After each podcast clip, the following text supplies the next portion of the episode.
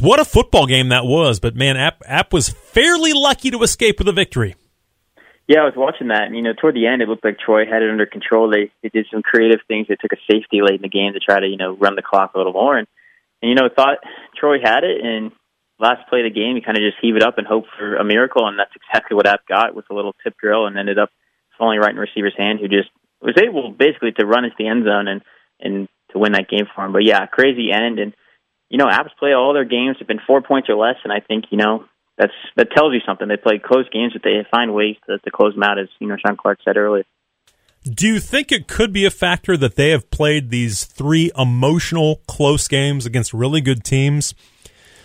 And and the Dukes are coming off of a bye week where they blew out their first two opponents. They had a bye week. They're rested, should get some guys back this week, and, and they have momentum on their side. Not that App doesn't. They certainly do, but it's almost like, can they continue the, the, the stress and the emotion of these past three weeks? Could that play a factor in the game? Uh, I think it could a little bit. Um, you know, you, I saw I saw some people talking about that on Twitter. You know, yesterday too, after after their game on Saturday. I mean, they played North Carolina in a shootout, then they go to A and M and get a big win there, and then they host Game Day and get a, a pretty tight win against Troy. So, you know, their team, I would say, is battle tested, but yeah, the, the emotional they, they could be a little spent emotionally. Granted, they do have a week to you know recover from that and get ready for J M U, but I think it could play in the J M U's favor a little bit. I don't think it's going to be a, a game changing thing, but I think you know it might help out a little bit on the on Saturday. We won't know until Saturday, but hopefully Solomon Van Horse is back. Hopefully Noah Turner is back. Hopefully Kai Holmes are back. Those are guys that have been out the first couple of games, and with a bye, you, you, there's a chance, hopefully, that they, they get back. Chris Chukwineke, I guess, didn't play last game. Reggie Brown didn't play the last game. So hopefully those guys are back. It kind of seemed like like they were week to week and getting closer. That'd be a, that'd be huge if they could get those guys back this week. Yeah, it would. I mean, most of them, you know, they've been banged up and, and different things like that, like Noah Turner and missing a whole part of the year so far, and same with Solomon. And but I think, you know, it sounds like a guy like Reggie Brown sounds like he'll be back. Sounds like he could have gone in their last mm-hmm. game against Norfolk State, but they kind of held him out for precautionary reasons, and don't know if you want to risk a guy getting more injured in the game where you win sixty-three to seven. So I think he probably will be back. And, you know, it's a good week to get some guys back, being your first Sun Belt game, being probably the most competitive game of the year that James has played so far. You know, with what do you feel better about the Dukes going into this game, having seen them now and, and how they performed, how Sen- Todd Centeio has played, as opposed to maybe what you thought of this game prior to the season? Yeah, I think I have. I mean, Todd Centeio has, you know, I might be the first to say, you know, I think he's playing his way. If he keeps the way he's played these first two weeks and he keeps it up for the rest, the rest of the nine games that are left, he's got an opportunity to put himself in the in the running for Sun Belt Offensive Player of the Year. And I'm just going to throw it out there now. I mean, he's the top Q B R. He's got he's the top-rated passer in all of college football right now by P F F. So I think he he's the reason why that I think I feel more comfortable, you know, saying that J M U going into App State than I was in July when J M U going to App State for their first game. And I think you know J M U's got a real opportunity to go into this game and and pull out a win. And I don't think you know maybe back in May when you look at the end of spring practice, you may have not thought that, you know, with the new quarterback and different mm-hmm. things like that. But now looking at how the production has been on the field, I think, you know, it's it's a pretty comfortable, and I, I'd imagine this game be a, a one-score game going either way. Yeah, this is going to be a lot of fun. I, I can't wait for this game on Saturday. But, you know, we're talking to Noah Fleischman of the J M U football beat writer for the Daily News Record. And, you know, when you look at, at what you've seen, talk a little bit about um, – You mentioned, you, you wrote about field position last week, and that's been huge for the Duke so far this year. Talk a little bit about kind of what you've what you've dove into and found the field position that's been a big factor for them so far this year. Yeah, you know, it's something interesting. If you kind of look at the scoring drives, and they're quick, and they're they're off the field quick, and they, they, they're not too many plays to do, so I kind of dove into that and did some math, which, you know, going to journalism, you don't think it'll do math, and hey, I did math, so I guess my math professors in college can, can take some credit for that. Really? But, yeah, I mean, their average drive period starts on their own forty-seven. Their average scoring drive starts on the opponent's forty-nine. So, you know, the, the, they played with short fields, um, but Chris Ignetti last week talked about that a little bit, saying that's going to come to an end pretty quickly in Sun Belt play, and they're not going to get them as often. But, you know, they've shown they can build drives as well, but the short fields have paid off. I mean, most of their drives are five plays, forty-nine yards to score a touchdown. I don't think you really see that too often in college football. Granted, against App State, you're not going to get too many of those short fields, but they have put together some drives that go eighty-five yards for a touchdown. So they can do both, but I did some math, you know, pat myself on the back there a little bit, I guess. They will have to play, have some longer drives. I think it'll be a little different now getting into conference play. But um, what what do you make of App State? Just watching them a little bit and doing some research. Obviously, this is a really good football team. Yeah, they're they're really good. They're led by Chase Brice, a guy who obviously has played the F B S level at, at Duke and Clemson before that, and and he, he he's the thing that makes them go really. And, and you know, we saw what he did last week and throwing a Hail Mary, and then afterwards helping students rush the field. So he does it all for App State. Um, they're a really good offensive team, and they can run the ball really well. And I think we heard on the call today, they they put together some seven-minute drives, and I think that's kind of the opposite of what J M U's done this year, with scoring quick and, and not having to drive that much. So that'll be something to watch, you know, against this, this offense that J M U's defense has to stand, step up. Obviously, the run defense has been spectacular so far, but it's going to be its really first test. And uh, defensively for App, you know, they're good there too. And, they, I mean, they held Texas A and M to not getting over the fifty till the end of the, the end of the game against them. So they can do it on both sides of the ball. It's going to, J M U's really going to have to play probably its best game of the year so far if they want to come out of there with a win. The way they run the football again against A and M, I think they had like eighty-one plays to thirty-eight or something for A and M. Yeah. It was a ridiculous number, especially on the road. But that's how you win on the road. But go go do that, run the football, stop the run, and that that's going to be interesting to see how J M U's defense does go up against their physical run game. That it's it's a physical football team. I think these two teams are built similarly, like in that aspect that J M U is going to have to to. I think force Chase Brice. Not that they can't, because heck, they scored forty points against Carolina in the fourth quarter, so they can adjust and do different things. But first and foremost, they've got to contain this run game and not have them win that time of possession like they have the first three weeks.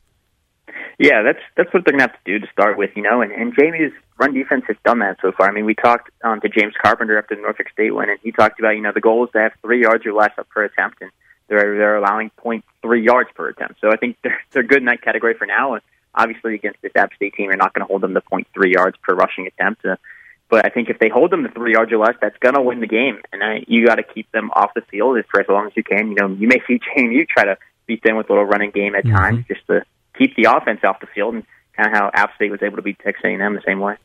Again, that, it's going to be fascinating to see. Uh, they they lead the nation right now in rush defense, but again, it, their opponents are are who they are, and this team will, will definitely try and run the football. Um, they've got really good backs. They, they've got a good line. I, I, the announcers are probably a little bit biased on Saturday, but they're talking about one of the best offensive lines in college football. We'll see how that plays out. But, you know, when you look at their defense, Nick Hampton is a, is a guy that was a preseason, uh, one of the preseason favorites to be the player of the year. He wasn't the player of the year, but a guy that really certainly could have been, uh, has been very disruptive over his career. I think twenty-two and a half sacks. Is he a guy that the Dukes kind of have to, to focus on w- with where he's coming from at all times? Yeah, I mean, he's one of the top pass rushers in the conference. I mean, he gets in the backfield a lot, and, you know, he makes plays for this team. App State is a defense that they lost a few pieces from last year, mm-hmm. but they still look really good. And, and Nick Hampton's going to be a guy that the, the J M U is going to have to keep an eye on where he's at on the field, because he can make plays and, and he really can, can change a game. And if J M U wants to win, you know, you got to got to find out where he is on the field, because it might be a long day for, for the offensive line if, if they don't know where he's at.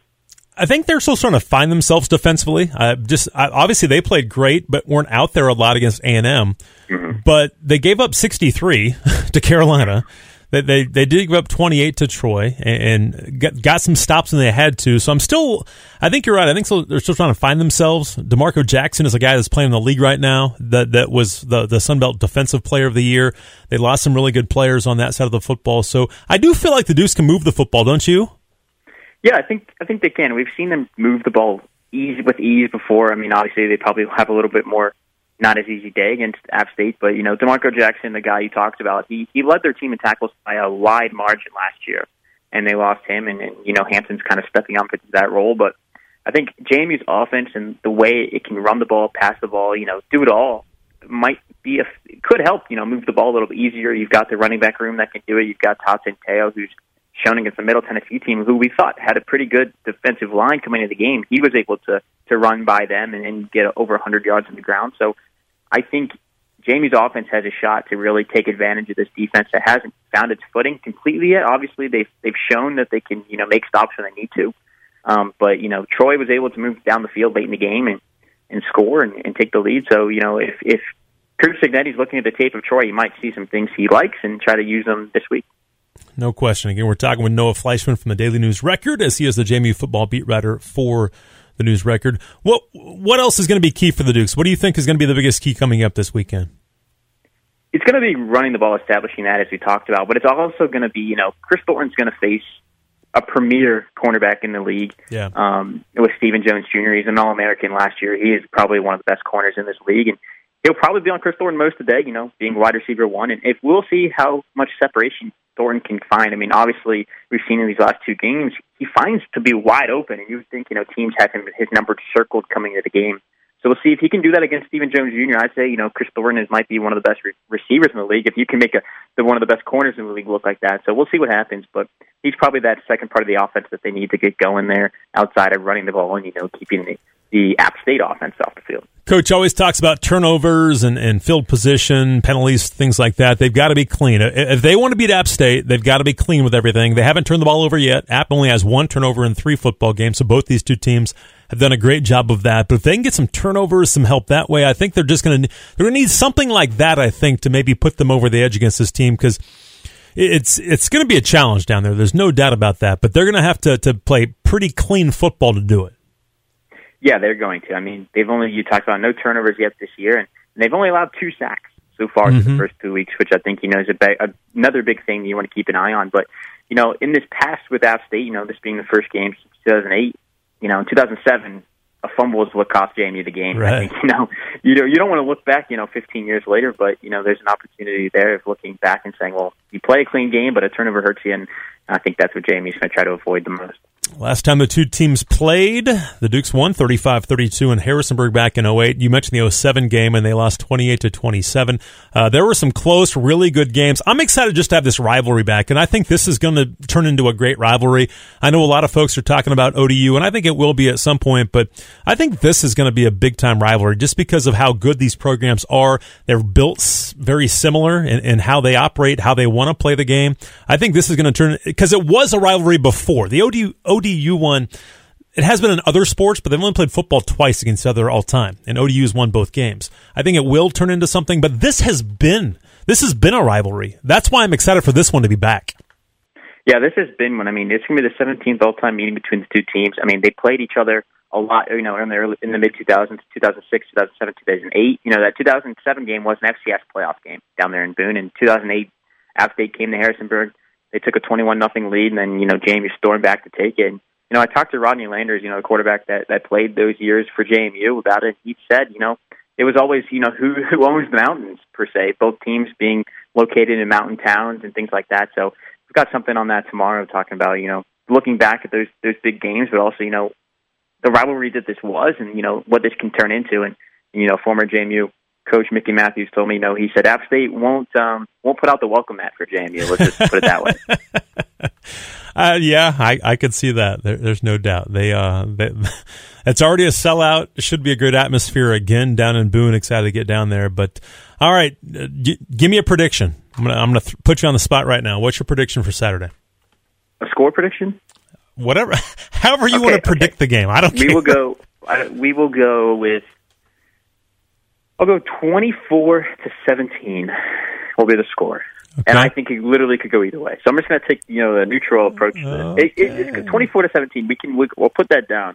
But I think it can go either way. And, and just being the momentum that each team has coming into it, you know, could be anything. But I don't, I don't think it'll be a super high scoring. I don't think we're going to see J M U put up sixty-three points against App, but you know, you never know. Carolina did sixty-three sixty-one. That would be wild. So I, I don't think that either, but uh, we'll see what happens coming up this week. J M U App State will kick off at three thirty-two officially is when they'll kick off down in Boone. Can't wait. All right, my man, I appreciate your time. We'll talk to you again later this week. Yes, sir. Thank you.